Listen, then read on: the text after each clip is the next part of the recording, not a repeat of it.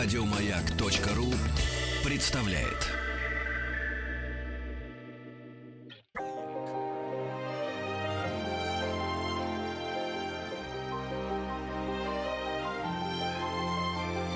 Собрание слов Фёклы Толстой Добрый вечер. У микрофона Фёкла Толстая. Это собрание слов. А, и сегодня у нас в гостях э, замечательный коллекционер э, Борис Фридман. Здравствуйте, Борис. Добрый день. А, э, коллекционер, который прежде всего интересуется искусством э, графики, искусством книги. И поводом к нашей встрече стала выставка, которая откроется 25 сентября в э, Музее изобразительных искусств имени Пушкина. Э, она называется э, «Скульпторы и ливр д'артист». Вот такое название, которое мне еще пришлось расшифровывать. Куратором этой выставки, выставки выступает как раз э, Борис Фридман. И э, прежде всего я хочу вас спросить, спросить, что же это такое ливр д'артист? Э, что за термин такой? Э, вы знаете, это такая, вот уже несколько лет, такая некая наша не то что провокация, а такое настойчивое намерение ввести этот термин в оборот, потому как он именно в такой, в такой фразе используется во всем мире. Мы его у нас, вот до того, как мы активно стали проповедовать вот этот вид искусства, Э, издание «Ливры д'артисты» у нас переводили очень просто э, «Книга художника». Ну, собственно, это прямой пословный перевод да, с это, французского. Да, но, но при этом это полное искажение того термина. Вы знаете, когда я вот э, приходится читать такие некоторые лекции по этому виду, у меня всегда первый слайд, да. первый слайд, это простые три строчки. Первая строчка э, «Ливры д'артиста» тире – это не книга художника. Так. Вторая строчка. Ливры д'артисты тире – это не артист бук. Третья строчка. Ливры д'артисты – это ливры д'артисты. И это так а чем это отличается от книги художник? То есть речь идет все-таки о том, что художник, какой-то какой яркий художник, э, не иллюстратор. Э, то есть он Абсолютно данном, верно. Да, это первое. Да. То есть не просто не книжный, не книжный график, а большой художник берется за книгу. Тогда почему это не книга художник? А, чем это отличается? Он не берется за книгу. Вот понимаете, это это э, это вид искусства, который это, это совершенно самостоятельное направление в искусстве 20 века. Смело можно об этом говорить. Не всегда искусствоведы соглашаются со мной, иногда их даже раздражает такая позиция. Я в ней абсолютно убежден и готов в любой полемике это отстаивать. Это это зародившееся направление в искусстве, вообще говоря, не имеющее отношения к книге как таковой. Оно родилось э, усилиями такого легендарного маршана Амбруаз Валар – Это тот самый тот насупленный самый старик, который смотрит на нас с портрета Сурово. Пикассо в, в том же самом Конечно. музее, э, который, музее да, Пушкина. Да, да, Помните да. такой коричневый, Я не помню, я прекрасно знаю историю этого портрета. Да, нет, Она... это я рассказываю, спрашиваю да. наших, наших слушателей. Да, да. А, а что за история портрета? Давайте отвлечемся Она, она замечательная. Это в 2010 году э, Пикассо выбирал себе. Там, понимаете, вот вокруг всех этих изданий существует масса историй. Этим они отличаются от живописного холста. Ага ага. от всего. Чуть позже я два слова скажу об этом. А, если об этой истории, э, в 2010 году Пикассо выбирал себе дилера.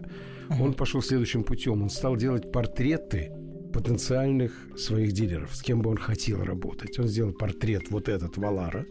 Он сделал такой же роскошный портрет Конвайлера – роскошный портрет второго гениального человека. А в чем была идея? Зачем он их писал? Скажу. Он приходил к ним, еще нескольких, он приходил к ним и дарил эти портреты. И завязывалось вот через это некие отношения. Вот он с ними начинал Какой работать. Какой хитрюга. Абсолютно. Они все непростые. И блестящий люди. вот уже менеджер конечно, самого себя. Абсолютно. Вала, конечно, они все. Нет, это я были... имею в виду Пикассо конечно, пока Конечно, конечно. Да, да, да, да. Валар с благодарностью принял этот портрет. Э, через три года к нему приехал Морозов, наш Морозов, и он ему его продал. То, то есть, вот видите, еще одно отношение. Вы можете себе представить, что вам ваш портрет сделал, ну, художник, классик кубизма уже того периода, Да. вы с ним легко расстаетесь. Вот в этом Ну, если я хороший дилер, э, Конечно, то, то конечно, это, конечно. э, Конечно. то так и надо, Вот. наверное. И вот сейчас действительно это роскошный портрет в Пушкинском музее. Он находится в собрании Пушкинского музея. Там вся история прошла он через музей нового западного искусства и так далее. Он теперь в конечном счете э, в Пушкинском музее. А два слова об этом направлении, вот чтобы нам дальше Мы было просто почему, легче. по- по- нап- м, чтобы напомнить нашим слушателям, почему мы стали говорить о Валаре, потому что вы стали говорить о первых Да, вот этих да, ливр да, да, да, да, А, и какой же Валар имел к этому отношение? А, Он э, фактически родоначальник этого жанра, сам того не подозревая. Он делал одно, а получилось другое. Валар, будучи э, очень предприимчивым, очень хитрым, очень хватким человеком, это невероятная фигура была по мощи своей.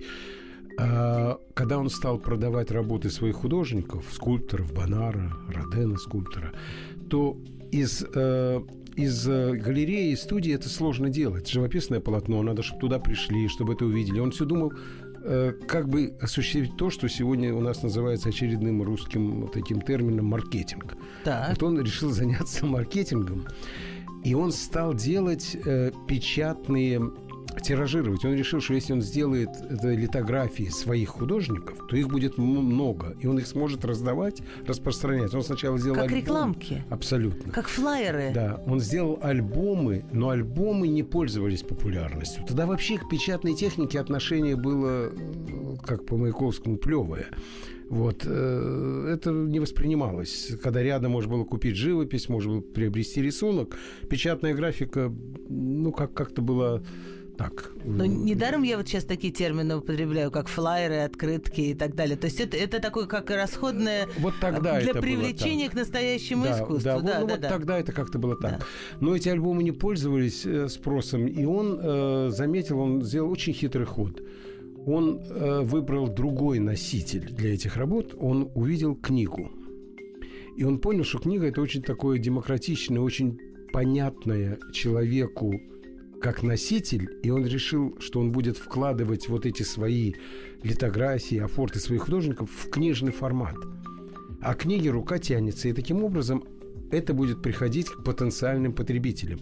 Так он сделал свое первое издание э, с э, потрясающими, с очень красивыми литографиями Бонара в 900 год. И вот с этого момента как бы считается начался этот жанр, хотя он не задумывал вот это.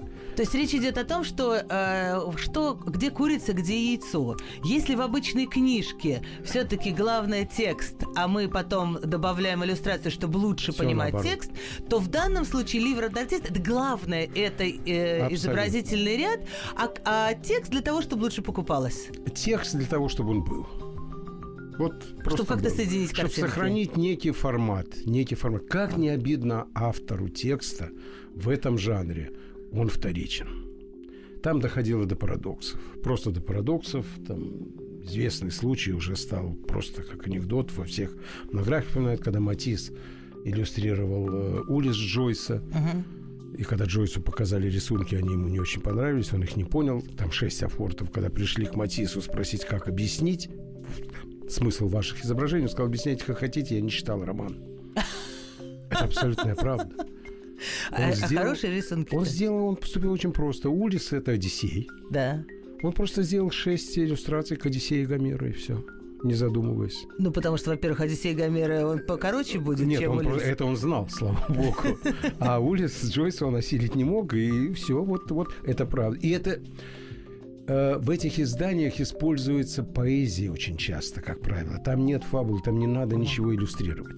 То есть, чтобы вот, это, понимаете, это может быть очень долгий разговор, чтобы нам еще успеть о чем-то поговорить. Резюме. Э, Левры д'артист, да, важный момент. И Валар вторым изданием делает Родена, который будет на нашей выставке. В 1902 году он делает издание «Мирбо», текст, огромный текст «Мирбо». Да. А в конце вкладывает 20 потрясающих, замечательных литографий обнаженных э, Родена. Никакого отношения к тексту не имеющих. Ну, Просто Правильно. замечательные картинки, чудные. Они все будут встречать посетителей в первом зале нашей выставки. Я напомню, что э, поводом к нашему разговору с э, Борисом Фридманом, известным коллекционером, э, явилось то, что очень скоро откроется, а конкретно с 26 э, а- апреля вы сможете посмотреть в Пушкинском музее выставку «Скульпторы и ливр d'артист». Да, мы сейчас разберемся с первым Да. словом, потом вернемся со Точно. вторым словом, Со вторым мы потом вроде вернемся к разобрались. Теперь скажите мне, пожалуйста, а э, вот здесь я вижу какое-то такое противопоставление, э, ну, не- э, что вот как же это так, скульпторы и вдруг делают, делают книги. Скульпторы вообще, насколько часто скульпторы, понятно, что они все рисовальщики должны быть прекрасные, просто без этого не, не, не слепишь Абсолютно. э, в 3D, то, что сейчас Линия на называется. бумаге и линия в скульптуре это еще одно и то же. Да, но еще труднее, наверное, потому Да, что она должна со да, всех сторон да. смотреться. Но я не, нельзя сказать, что я знаю много, чтобы они показывали свои, э, свои рисунки. Вот здесь это как раз тот случай, Э. когда скульпторы... И чем отличается рука в, в книге, рука скульптора от руки э, художника, скажем. Хотя я, я...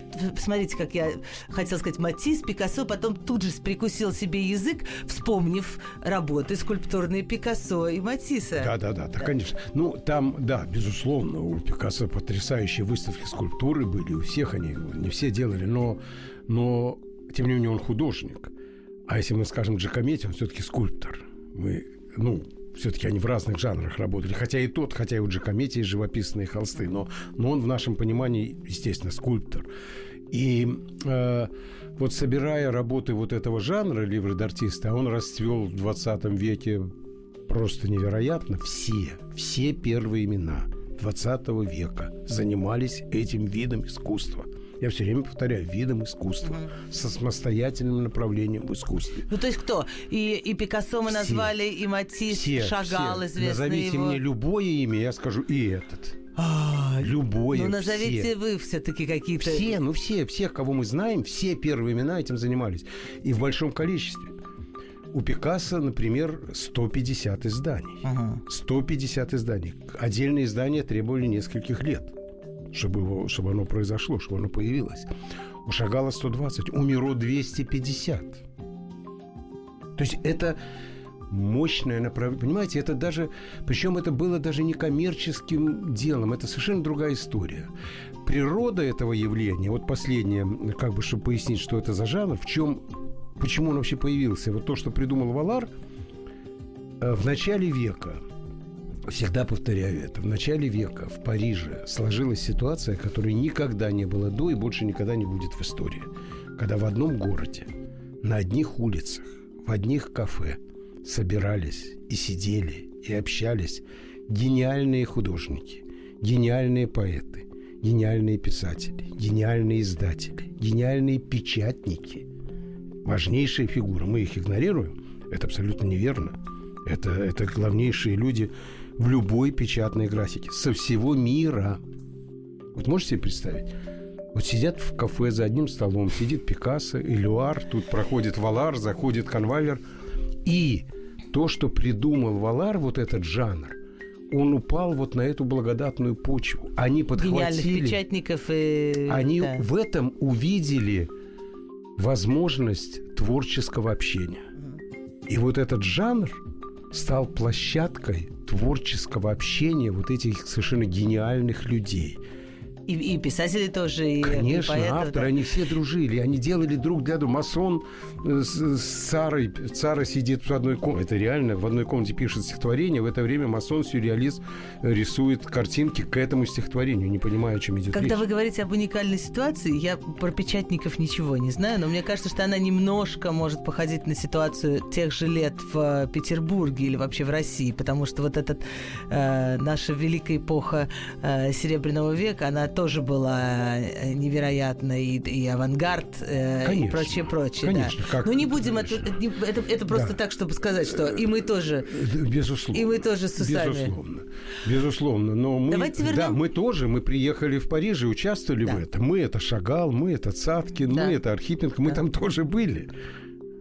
Ну и мы потом, я не знаю, есть ли такие книги, например, там у Гончарова или... Э, другая история, Фёкла. Да. Вот это другое. Мне все время об этом говорят. Что вот ты все время, это левродартисты, эти западные, западные, а, наш, а наши футуристы это другое. Это гениальное, это отдельное направление, это футуристическая книга. Это другое. Это просто другое, Это понятно. другое. Это и Розанова, это и Крученных. Да. Это, это другое. Это локальное наше абсолютно гениальное веточка в искусстве. Вот, вот и все. Это крупнейшее направление. Я же вам назвал количество. Этим занимались все. Не только да. художники, скульпторы, так вот, к скульпторам, да. Давайте вернемся к скульпторам. Чем скульптор отличается от художника, да, если почему, он делает... И почему он вообще этим занимается? Да, если да. он делает книгу. Понимаете, я, когда вот э, постепенно накапливалось вот э, издания вот эти, я как-то не замечал, вот попадали скульпторы, потом я стал замечать, что их все больше и больше. Я обратил внимание на это. И оказалось, стало понятным – все скульпторы, все ведущие скульпторы работали в этом жанре, и понятно почему. Потому что, во-первых, конечно, как вы справедливо сказали, они все были прекрасными рисовальщиками, это естественно.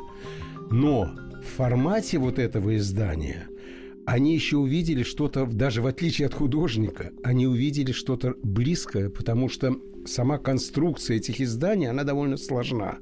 Ага. Это э, отдельные листы, да. Они никогда не переплетаются. Это специальные футляры.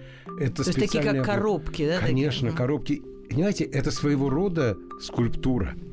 Ага, то есть у нее есть уже объем, это Конечно. не просто плоская история. У нее есть объем, у нее есть конструкция, и скульптора очень вот это еще привлекло, в отличие просто от художника.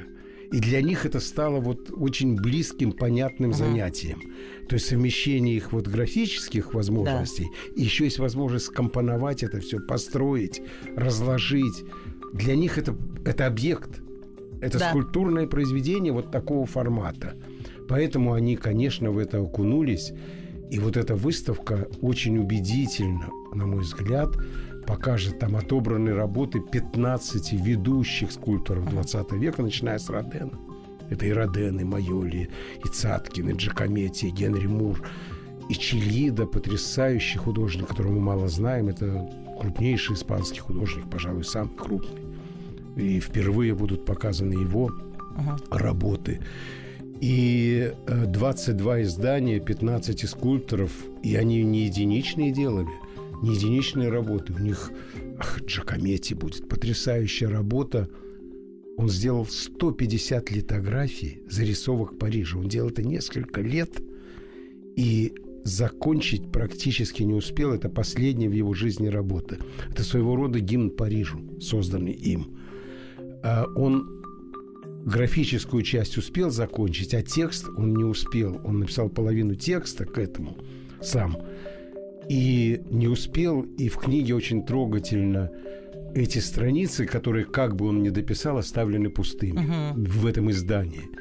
Вот это все, все будет Генри Мура издание. Понимаете, они, они не случайны. Вот том-то, знаете, в этих изданиях чем, чем отличается это хорошо? Вот и часто меня спрашивают, ну, ну вот что, а вот иллюстрированная книга. Вот почему вы вот разделяете? Абсолютно разделяем иллюстрированной книгой цель у художника совершенно другая. У художника цель помочь Восприятие текста. Да, восприятию да. текста, фабулы, произведения, своим языком ее пересказать и так далее. Здесь этой цели нет. Абсолютно. Здесь больше э, какие-то цели чистого искусства. Абсолютно. Они, никакого, они никакого отношения.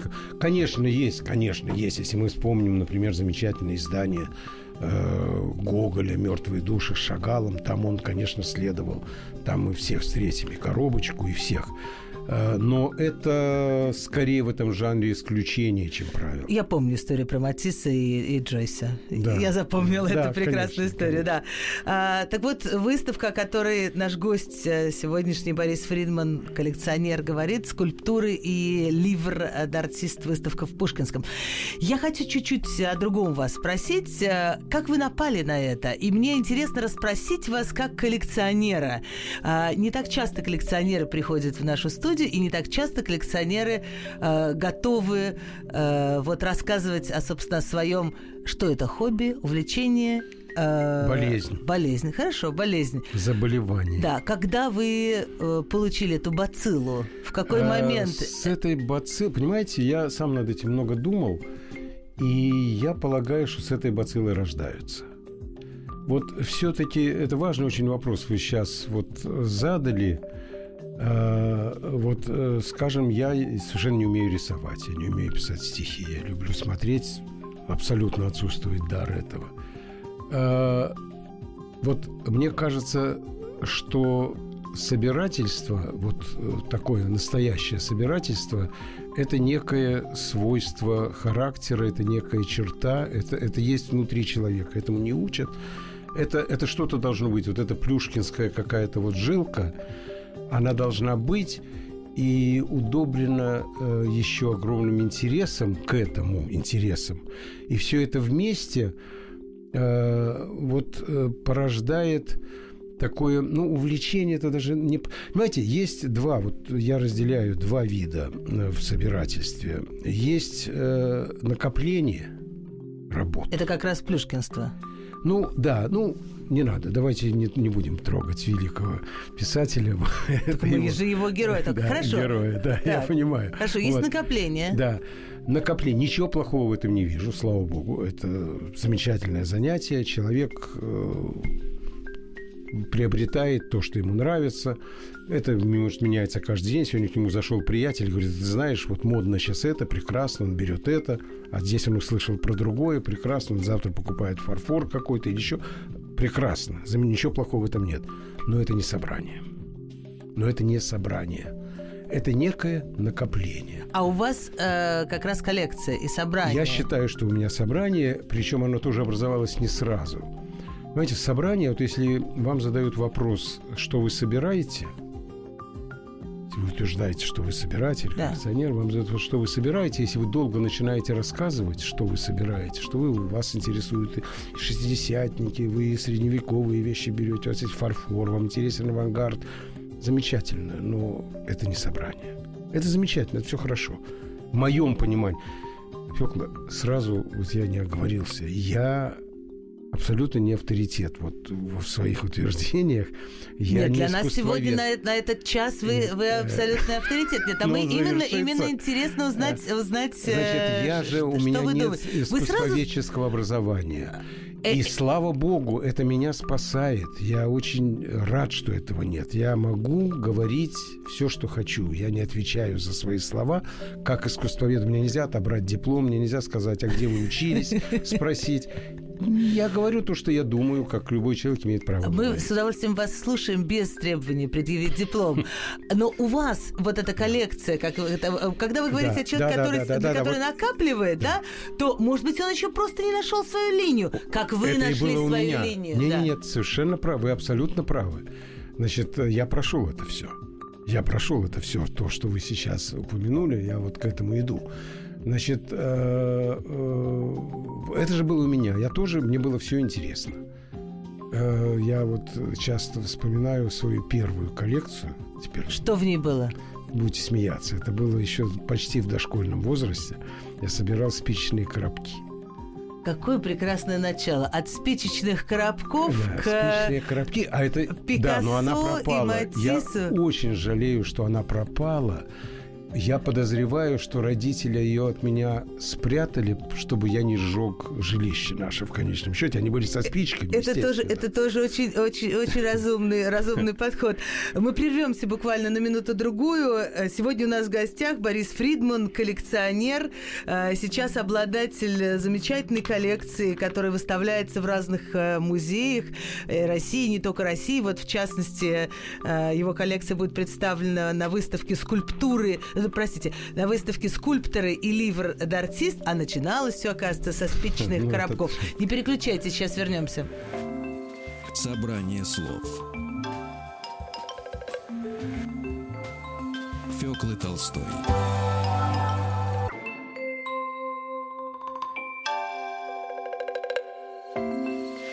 Собрание слов Фёклы Толстой Это собрание слов у микрофона Фёкла Толстая. Мой сегодняшний гость Борис Михайлович Фридман, коллекционер. Э, вот сейчас э, нам удалось пригласить и заполучить Бориса сюда в студию э, в связи с тем, что открывается выставка новая в Пушкинском музее «Скульпторы или артист». Вот это, вот это такой особый род искусства, такие книги, которые не книги художников, но вот ливр-артист, мы об этом говорили в начале нашей беседы. А, а сейчас сейчас говорим о том, как коллекция складывалась и как, насколько трудно э, выбрать свою собственную линию в многообразии э, всего, что вокруг есть. Да, да, да.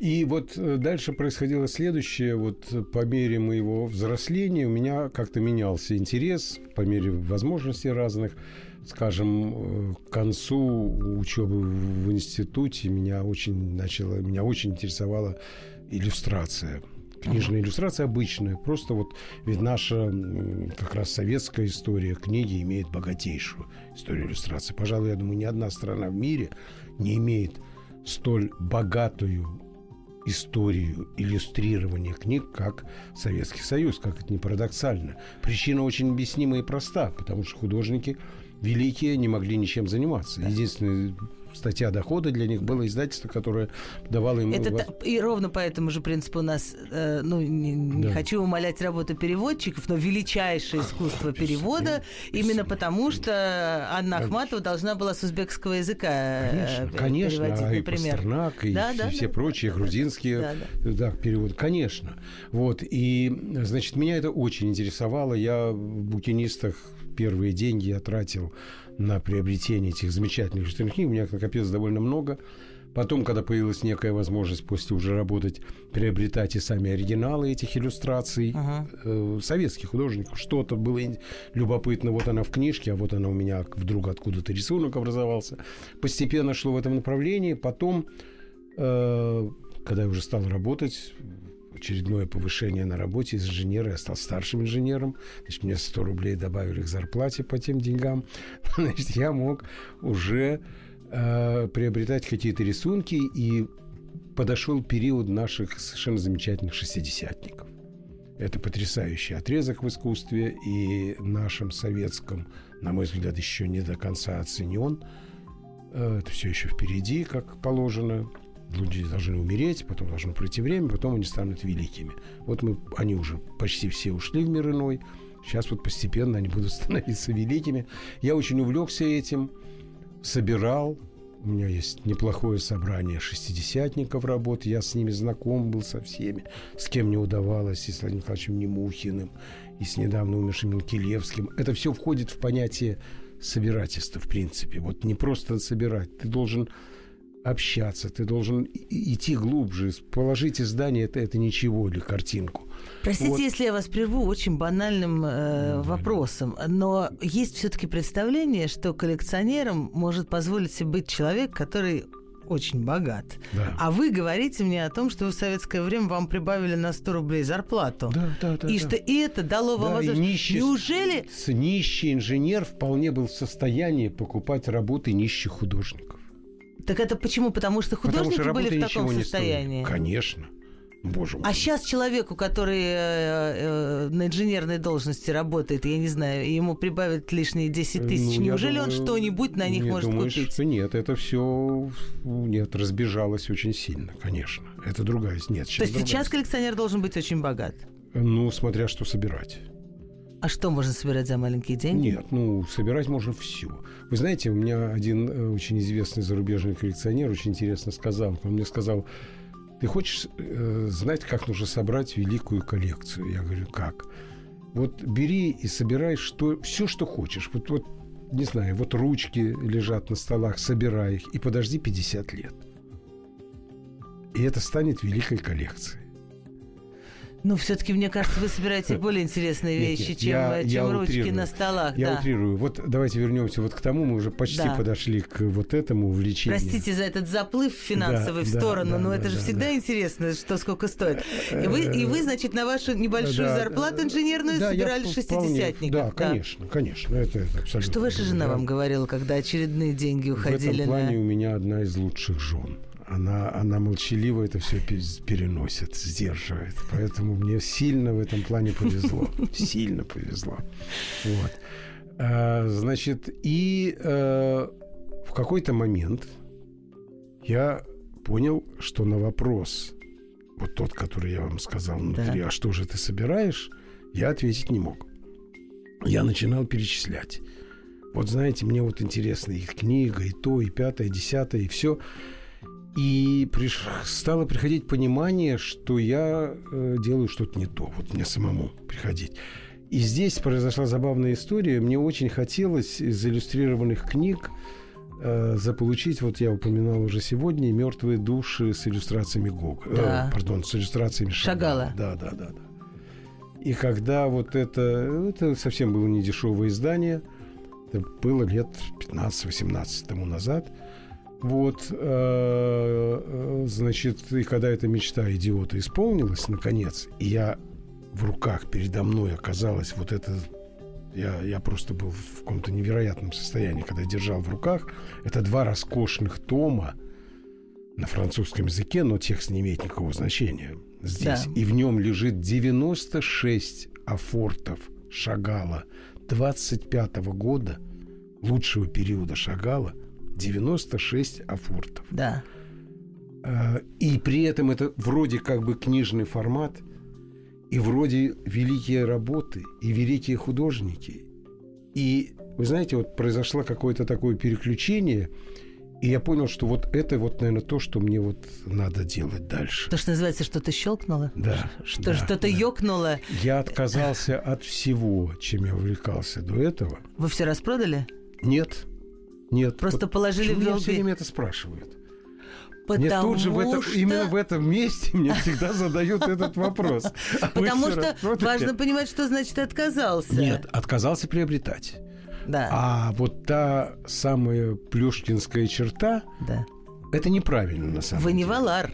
Вы не Валар, который собственный портрет абсолютно, Пикассо продал Морозову. Абсолютно. И это может быть порой неправильно. Вообще э, правильно надо коллекции должна немножечко жить. Надо что-то продавать, что-то при другое. Вот, к сожалению, у меня этого нет.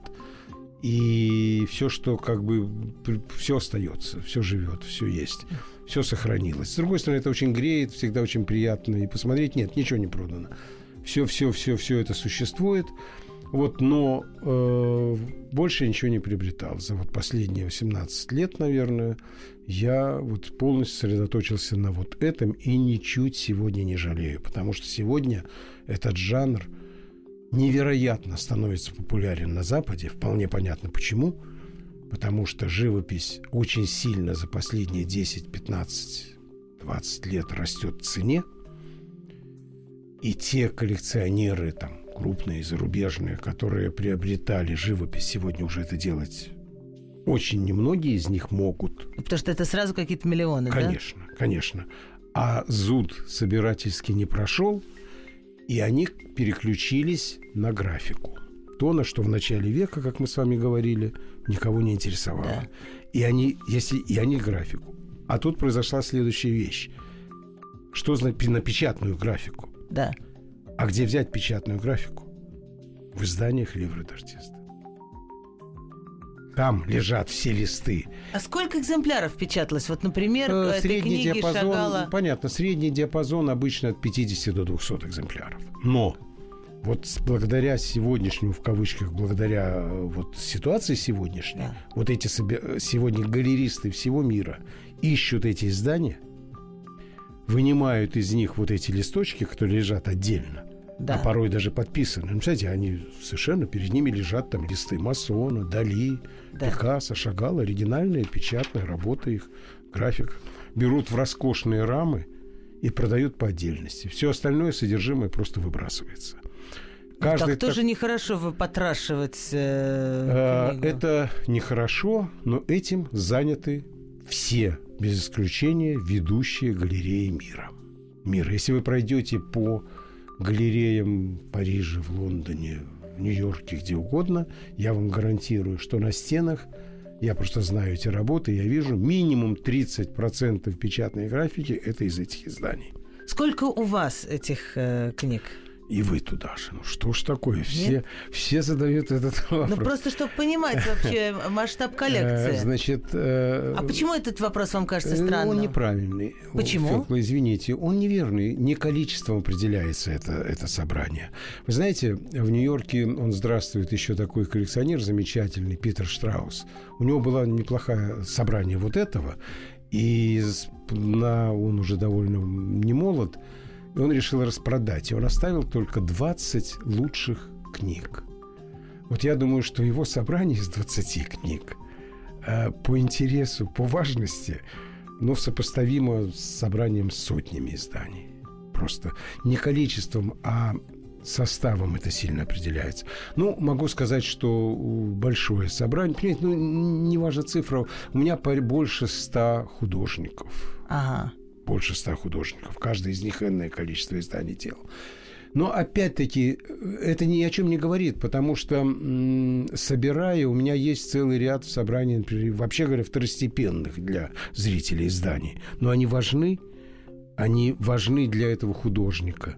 Они важны, понимаете, ведь вот это и отличает э, собрание, отличает вот вторую категорию собирательства, да. то, что я говорю, от просто некого накопления. Вообще, вообще э, правильное собрание, я не знаю, что такое правильное собрание, вот в моем понимании, правильное собрание – это, вообще говоря, готовый кураторский проект. Понятно. Или готовый, музейный проект, да. Абсолютно, готовый музейный проект. К сожалению, не всегда это понимают и воспринимают музеи. К счастью, у нас в стране, вот я не знаю, как это произошло, как всегда, у нас или ничего, или все. А вот уже в течение последних, ну, с десятого, скажем, года, значит, что, восьми лет, да. А вот на базе этих изданий нами, только нами, сделана 18-я выставка откроется. 18 И все в музейных в музейном пространстве. Ни в одной стране мира такого не происходит. Это я вам гарантирую. Хотя до этого этот жанр вообще не знали у нас. Ну, как вы говорите, или все, или ничего. Э, за это надо сказать спасибо Борису Фридману, не коллекционеру. Только, не только, нет, нет, Но нет. прежде э, всего вам. Э, нет, у нас есть еще, есть в Питере очень хорошие собиратели, и Эрмитаж активно поддерживает. Пушкинский музей Московский Пушкинский, работу да. делает, невероятную работу. Шестая выставка, седьмая выставка будет в Пушкинском музее на этом жанре. Это, это потрясающе. Сейчас мы об этом еще поговорим. А выставку, которую э, мы сегодня обсуждаем, это скульпторы и ливр д'артист. А вот она с последних чисел апреля в упоминаемом нами уже Пушкинском музее э, будет открыта. Прервемся на минутку. Фёкла Толстая и ее собрание слов. Собрание слов. Фёклы Толстой. Это программа «Собрание слов». У микрофона Фёкла Толстая. У нас остается еще буквально пять минут э, в разговоре с нашим сегодняшним гостем Борис Фридман, коллекционер э, и собиратель ливра д'артист, таких э, книг, не книг, созданных художниками. Вот такого рода вещи вы, в частности, можете увидеть на выставке «Скульпторы» и ливр д'артист, которая в Пушкинском открывается в последних числах апреля. А вы говорили, что у вас в коллекции больше, больше ста художников, подарков. И вот просто из, э, из того, что э, недавно, и спасибо вам большое за эти подарки, из того, что недавно вы, было, и вы принесли мне в качестве подарка каталог, вот Пабло Пикассо, художник и книга, э, очень нашумевшая, я, к сожалению, не видела, выставка в э, Новом Иерусалиме, да. лучшая книжная графика Пикассо в России. А, а вот э, каталог выставки, которую я с огромной радостью неоднократно э, Ильяс, 20 век, Ильи Зданевича. Э, вот не знаю, насколько э, вряд ли все наши слушатели вообще знают вот этого человека, которого на Западе назывался Ильяст. А, и хочется спросить, конечно, э, и о русских вот, э, вот, конечно, вот в этой конечно. истории. Это, это, это, это была величайшая несправедливость, что это имя было забыто. Это величайший издатель 20 века. Лучший типограф 20 века. Но издатель не как, как так сказать, продюсер, а, не как, э, да. а в том числе он же руками это все делал, он, он же все, все это... Он все делал, в этом уникальность его уника, он все делал, он сам задумывал, что делать, сам составлял, сам отбирал текст, сам выбирал художника, сам делал макет, сам делал типографику, он все делал сам. Он сам определял художника и давал задание художнику это делать. И Пикассо, это ближайший был его друг, о чем, к сожалению, мы мало знаем. Вот эта выставка, наверное, сильно приоткрыла, в общем-то, вот эту сторону его жизни. Mm-hmm. И сейчас мы будем вот делать Пушкинский музей, будем вместе делать очень, очень значимый для нас в доме, где родился Пикассо, в Малаге, в музее, выставку вот под таким для нас очень важным названием Ильяс и Пикассо. Это, пожалуй, одна из немногих оставшихся не не, исслед... не то что не исследованных, недостаточно известных страниц в жизни Пикассо. Жизни Пикассо. Да. Ну, здесь надо несколько слов сказать о том, что Илья Зданевич э, родился в России. Он родился в Грузии. А, да. Он родился в Грузии. Он учился в Санкт-Петербурге. А, он, он, у него юридическое образование uh-huh. в Санкт-Петербургском университете. Он первые монографии о Гончарове и Ларионове написаны 19-летним Зданевичем. Это, это удивительная фигура. Он... То есть он занимался на юридическом факультете, но душой уже был в, да, да, в искусстве. Конечно, конечно. Это человек, которому мы обязаны появлением пиросмани – он открыл фактически, ну там некая предыстория, но он первые статьи написал о пиросмане. От него это пошло. Он собирал вместе с братьями его коллекцию. Он прекрасный автор футуристических книг. Угу. Он э, это совершенно удивительнейшая фигура. И он потом уехал э, да, во Францию. в 20 году он да. мигрировал во Францию. Сколько ему было лет? Э, в 20-летнем возрасте. То есть он ровесник века. Да, да, да, да. То есть все вот эти да. мэтры великие, которых вы называете, они были его старше прилично. Он был при них мальчишкой. Я, конечно. Он, я говорю, Ларионов и Гончарова, он с ними дружил здесь. И приехав в Париж, он жил у них. Первое время он ага. жил у них на улице Мазарини. В Париже он жил у них. И, э, и потом он позже... Это, это богатейшая история. Он работал у Коко Шанель. Коко Шанель – крестная мать его дочери. Угу. Это, понимаете, вот это имя, это не из 20 века, это человек времен Ренессанса. Работая как у Шанель, он изобрел ткацкий станок, схему ткацкого станка. Он, зави... он не умея рисовать, он в жизни не сделал ни одного рисунка. Не умея рисовать, он для фирмы Шанель возглавлял бюро по рисованию, по рисованию на ткани, по рисункам на ткани. Он возглавлял это бюро. Он написал трактат теорию построения рисунка на ткани. Это, это всего 4-5 лет его занятия вот этим. Он поэт, он писатель, он издатель. Это человек другого времени, человек времен Ренессанса. Таких людей в 20 веке не было. Не зря его человека, который не сделал в жизни ни одного рисунка, персональную выставку, персональная выставка, да. была в МОМА в Нью-Йорке, да. в центре Помпиду в Париже в Италии. И, наконец, наконец она состоялась и в Москве. И теперь вот я надеюсь, что мы сможем вот эту ярчайшую страницу его дружбы с Пикассо, это невероятно, невероятная страница. Пикассо для него по его заданию сделал иллюстрации для семи изданий Афорты. Невероятно. Борис, а как вы переключаетесь с этого на работу? Когда вы успеваете... Вы, вы так увлечены искусством и тем, тем что вы коллекционируете, э, насколько для вас а мучительно переключаться на... Э, вы же возглавляете огромную IT-компанию. Ну, сегодня вот утром я начинал утро два часа на работе, потом поехал в музей, мы монтирую. Это хорошо. Смена занятий – это лучший отдых. Смена вида занятия – это лучший отдых. Вот я отдыхаю все время. Спасибо вам большое. А, я надеюсь, что наши, наши слушатели, те кто, э, те, кто в Москве или доберутся до Москвы, посмотрят на эти удивительные книги, которые выставлены в Пушкинском, «Скульптор» и «Ливр-артист». И спасибо вам большое за, за такой, э, просто за то, что вы много нам спасибо рассказали. Вам. И, э, и, и так увлеченно спасибо. об этом говорили. Я, мне очень хочется что-то вот иметь в жизни, быть увлеченным так, как, как вы этим увлечены. Мне кажется, это очень важно этого не очень замечаю, но, но раз вы говорите, наверное, Потому что так. со стороны это, это очень видно. Благодарим вас. Спасибо большое.